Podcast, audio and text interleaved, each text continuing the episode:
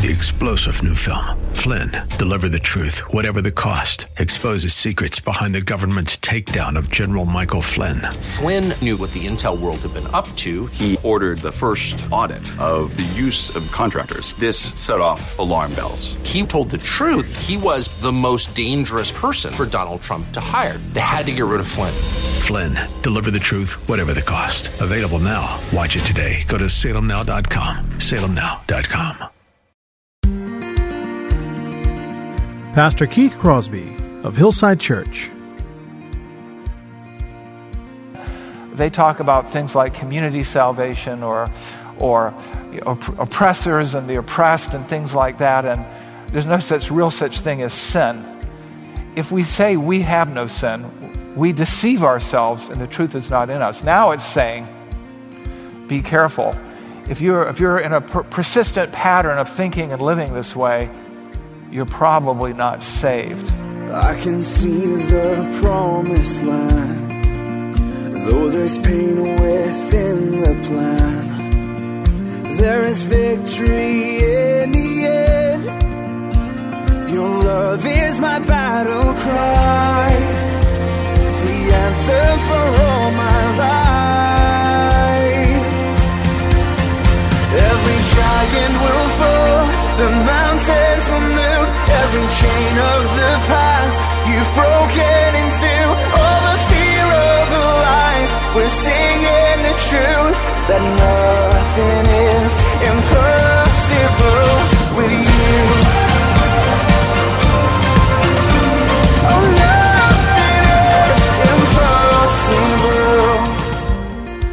Well, hello and welcome to today's edition of the Grace to Live radio broadcast with Keith Crosby, Senior Pastor of Hillside Church in San Jose, California. We are so blessed that you've chosen to spend time with us today on the broadcast. And as always, we would encourage you to follow along with us in your Bibles if you can. On today's edition of Grace to Live, Pastor Keith continues with our series in the book of 1 John, a series entitled That You May Know. So if you have your Bibles, please turn with us today to the book of 1 John, chapter 1. Now here's Pastor Keith with today's study. And what we're going to do today, we're going to consider these aspects so that we can draw a conclusion about our baseline. We want to establish an initial baseline test so that we can have clarity and perhaps assurance of where we stand in light of eternity based on what God says to us through the pen of the Apostle John. We're probably only going to get through two of these points today, but we'll see how it goes. So, first, let's consider the fact of the faith. The fact of the faith. And that's 1 John 1 5 and 7. And I want you to look at what it says here. It says in 1 John 1 5, this is the message. He keeps talking about the message, that which we have heard, seen and heard. This is what we proclaim to you. This is the message we heard from him, Jesus, and proclaim to you. So accept no substitutes. That God is light, and in him there is no darkness at all. Now, in this epistle, there's going to be the contrast between good and evil, saved and lost, spiritual growth and spiritual regression, darkness and light.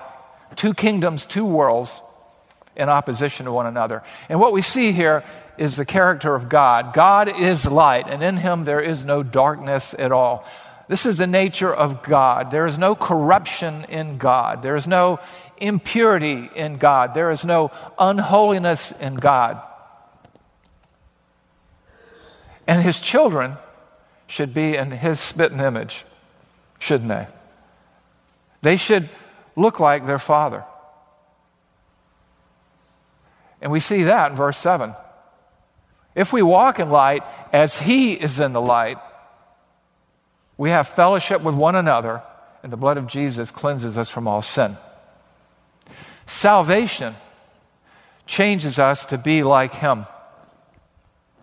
We go from being children of wrath, walking according to the course of this world, to being children of light, imitators of God, Paul writes in Ephesians, as dear children. Salvation changes us from the inside out, and the change starts gradually with eternal life being granted us as we are as we become regenerate as we as God justifies us as he saves us and we're changed. And both implicit and explicit in our text today is the fact that we should be in the spirit and image of our father. We should bear resemblance to him who begot us. We should be like him that's why Peter writes in uh, 1 Peter 1.16, which is also quoting Leviticus 19.2, since it is written, You shall be holy, for I am holy. We should be like God. What does that mean? We should be striving for holiness. Like God doesn't mean God. It doesn't mean that we are perfect but we are striving to be holy as He is holy. We are striving to walk in the light as He is in the light. We're striving to be like Daddy. You know, this comes through also in, uh, in, the, in the Gospel of John, John 3 20 and 21. We read this For everyone who does wicked things hates the light and does not come to the light lest his works should be exposed. But whoever does what is true comes to the light so that it may be clearly seen that his works have been carried out in God. So the message of the gospel is a light that shines in the darkness, as John says in his gospel. This is the message we see in our epistle today in 1 John 1 5 this is the message we have heard from him and proclaimed to you that God is light and in him there is no darkness at all. So, as his children, as Christ followers, as those twice born, born again, we should be walking in newness of life. We should be walking in the light characteristically. Salvation doesn't make us sinless, it, it, but it does enable us through the power of the Holy Spirit, understanding and applying the Word of God, doing in Him things that we could not do in our own strength to sin less. And this is the whole baseline. And today we live in a world that is pretty much I'm okay, you're okay, let's look the other way. We, you know, we, we, we, we just make constant exceptions for ourselves. We have people who, who don't act in a godly way, and yet they hold to the, the fact that they have believed something that hasn't transformed them. That's the whole Gnostic thing in a modern sense. Well, I believe, I believe in Jesus. Somebody said, believe in Jesus and you'll be saved. It's a little more complicated than that, right? I mean, what does it say in James? Even the demons believe and shudder. You know, it's the old saying that if the, if the knowledge hasn't traveled the 18 inches from your head to your heart, if your faith hasn't changed you, it probably hasn't saved you. Salvation comes through more than mental assent. And I can't tell the extent of your belief. No one can. It's between, you know, only God and you know for sure, maybe. Maybe you're deceived, maybe you're not. But we can tell there is a baseline behavior that would indicate that you're trying to walk in the light as He is in the light because your Father is light. And you are being, your mind should be renewed. You should not be conformed to this world, but you should be transformed by the renewing of your mind. And so we have this idea of a baseline. And from this baseline and the fact of the faith, we come to what I call the fallacy of the fallen. The fallacy of the fallen. And that's the whole idea that I just said a moment ago. I'm okay, you're okay. Let's look the other way. Let's not be, let's not be legalistic. Now, we don't want to be legalistic. Anybody know what legalism is? I had somebody tell me 15 years ago, well, Pastor, we're not like you. We're not legalistic. And I was like, What did you say? And like, you know, you take the Bible seriously. I'm like, Well, that's not legalistic. Legalistic is adding to God's word that which isn't there, like the Pharisees did, creating rules that cannot be found, derived, or distilled from God's word. Liberalism, not political liberalism, theological liberalism, antinomianism, libertinism, is taking away from God's word. Both, the legalist and the liberal, don't have any confidence in God's word. One has to add to it, one wants to take away from it. And the fallacy of the fallen is, is that any attempt to hold oneself to a godly standard is legalism. And that you know, we, people are proud today. You'll hear, you'll hear people say, well, that's a non essential. But what you start to realize is everything is a non essential. And, and so the fallacy of the fallen is, is that you can say that you believe and live however you want to. We see that today where a man can say he's a woman, or a woman can say that she's a man, and people take that seriously as if there's some credible, possible reality of that kind of idiocy. First John has no place for this type of uh, live and let live uh, libertinism, I guess, antinomianism. And it says this in 1 John 1 6, 8, and 10. If we say we have fellowship with him while we walk in darkness, we lie and do not practice the truth. If we say we have no sin, we deceive ourselves and the truth is not in us. If we say we have not sinned, we make him a liar and his word is not in us. I want you to think about that because there is a continuum here and a call to caution. If we say we have fellowship with him while we walk in darkness, while we do bad things, we lie and do not practice the truth. There's cause for concern. Christians don't burn buildings. Christians don't riot. Christians don't act like the world. And then he goes on to say if we say we have no sin, we deceive ourselves and the truth is not in us. We live in a world who, who doesn't believe in sin. Even today, even in some of the dead and dying mainline denominations, they, they don't talk about personal salvation or personal sin they talk about things like community salvation or, or oppressors and the oppressed and things like that. And there's no such real such thing as sin. If we say we have no sin, we deceive ourselves and the truth is not in us. Now it's saying, be careful. If you're, if you're in a per- persistent pattern of thinking and living this way, you're probably not saved. You've gone beyond not just practicing the truth. You've talked yourself into a whole system of belief that is entirely inconsistent with Christianity. Then there's the group that just believes that once you're, once you're saved, you're incapable of sin. If we say we have not sinned, we make him a liar and his word is not in us. Once again, you fail to understand the gospel. And so here's this fallacy of the fallen. They find ways to excuse their sin. Today, we call sin a sickness. We find nice words for sin. We talk about addiction.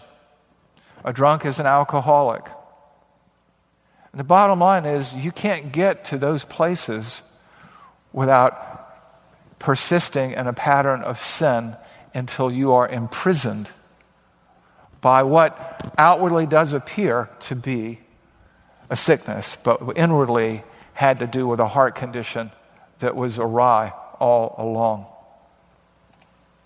And so Jesus warns us in Matthew 7 18 through 20 a healthy tree cannot bear bad fruit, nor can a diseased tree bear good fruit.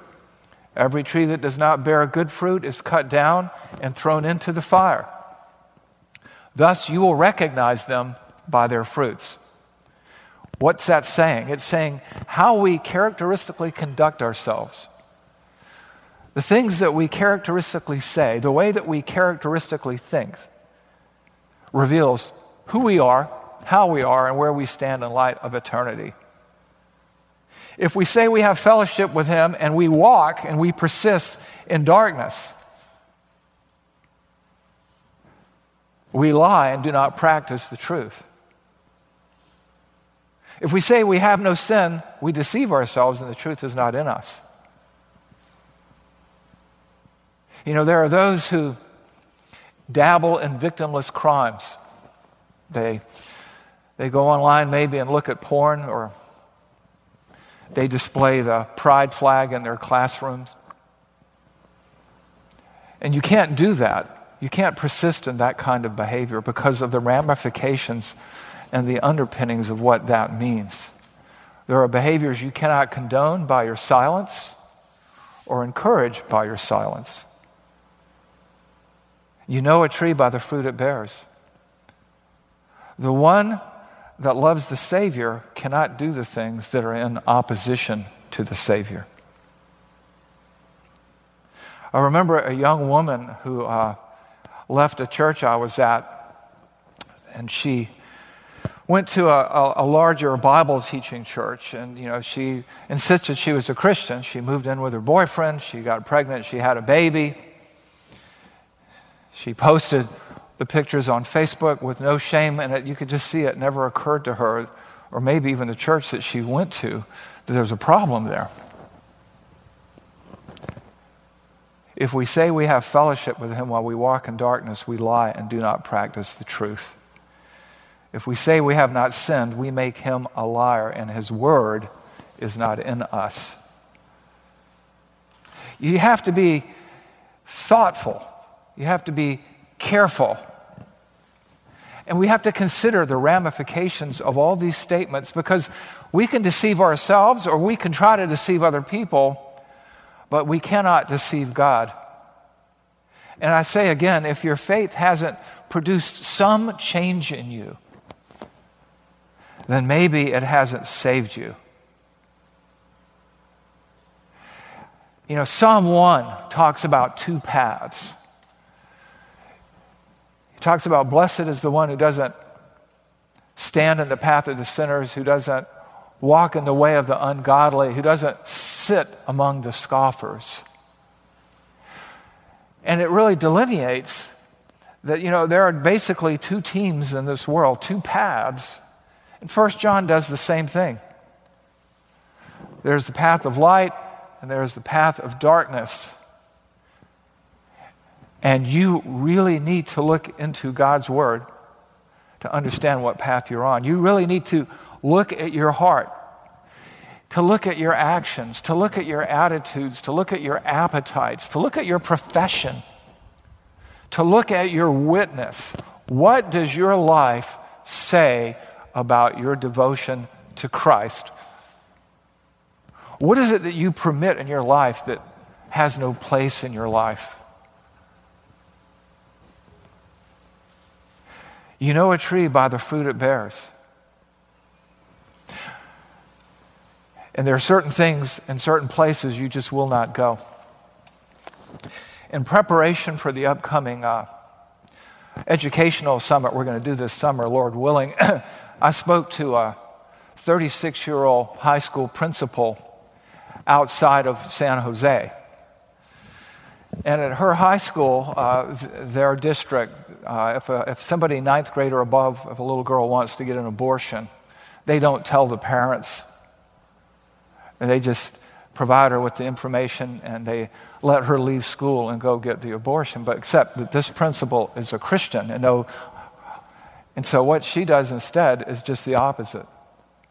Because she can't excuse herself. Well, I, you know, I work for this school district and this is their policy and I need to obey these rules. So, what she does is she takes the student into her office and she says, You know what? This is a beating heart right here. You, you, you, you, don't, you don't need to kill this baby. You should go talk to your parents. You should tell them what's going on. Because I can't endorse, I cannot endorse you taking this life. You see, that's somebody walking in the light. They're not just following orders, they're following Christ. And this is tough stuff, but this is what John is calling us to. And it is at both it is at once both comforting and fearful. It was grace that taught my heart to fear, and grace my fears relieved. This is Christianity. This is what kept, you know, they, they wiped out an entire Roman legion once called the Italian Legion because they would not say Caesar is Lord. They had converted to Christianity. And so, what is going on here is we're getting this very simple baseline before John drills down deep into further tests of life. And he's saying, Are you walking in the light or are you walking a little too much in darkness? Are you making allowances for things that you shouldn't? Are you pretending like you don't have sin? Are you looking the other way when you shouldn't? Don't make God into a liar. Be careful that the truth is not in you. Because this is the message that we have proclaimed that God is light, and in him there is no darkness at all. And if we say that we have fellowship with him, we should be characteristically and habitually walking in the light. And what we all have to ask ourselves, regardless of where we are in our years as a Christian, is are we comfortable with our sin? Too comfortable in doing the occasional dark thing? Or are we striving and struggling to walk in the light as He is in the light? Because these are questions and matters of eternal consequence and importance. Not just yours, but the people who watch you.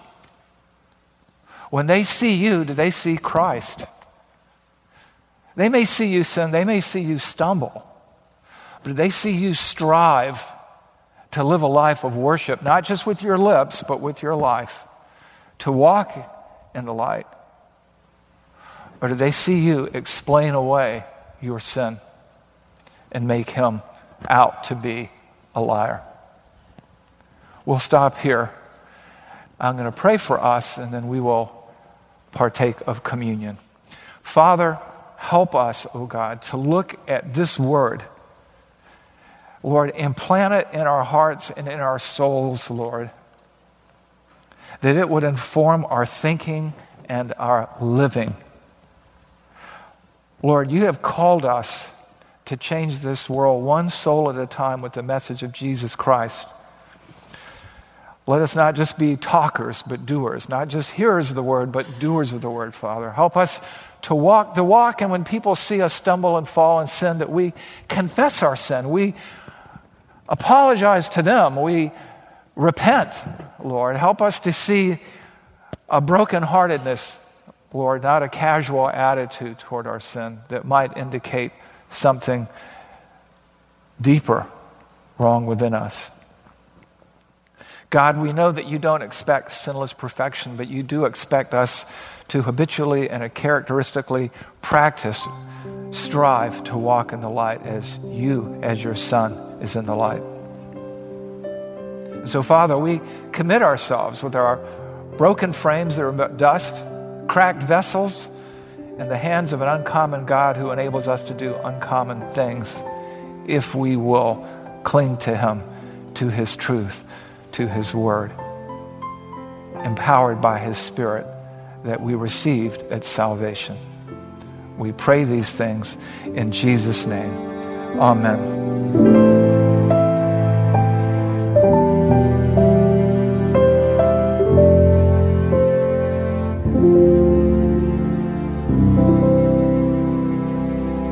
Pastor Keith Crosby on today's edition of Grace to Live.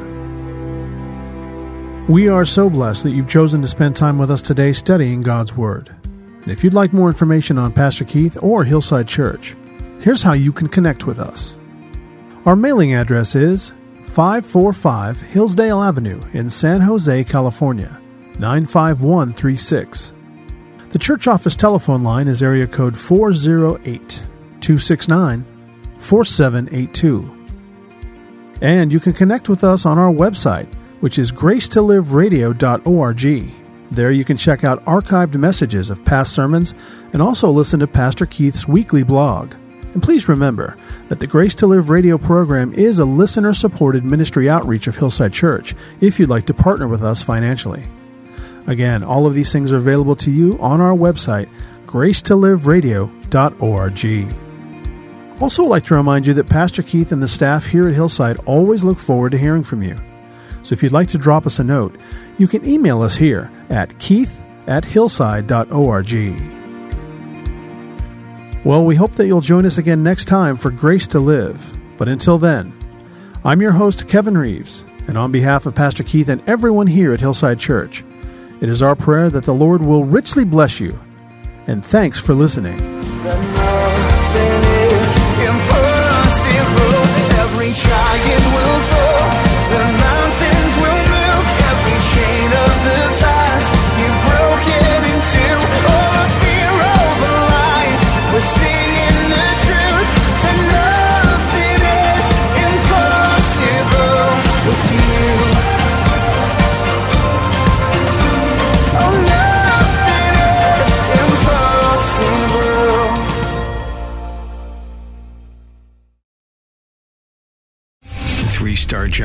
Michael J. Flynn, head of the Pentagon Intelligence Agency, knew all the government's dirty secrets. He was one of the most respected generals in the military. Flynn knew what the intel world had been up to. He understood its funding. He ordered the first audit of the use of contractors. This set off alarm bells.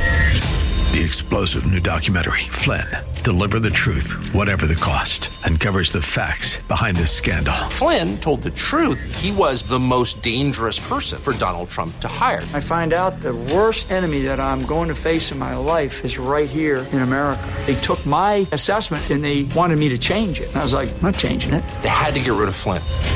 With in depth interviews, archival footage, and never before seen personal records of the man behind the headlines. I just felt like I was drowning. Flynn, Deliver the Truth, Whatever the Cost. Available now. Watch it today. Go to salemnow.com. Salemnow.com.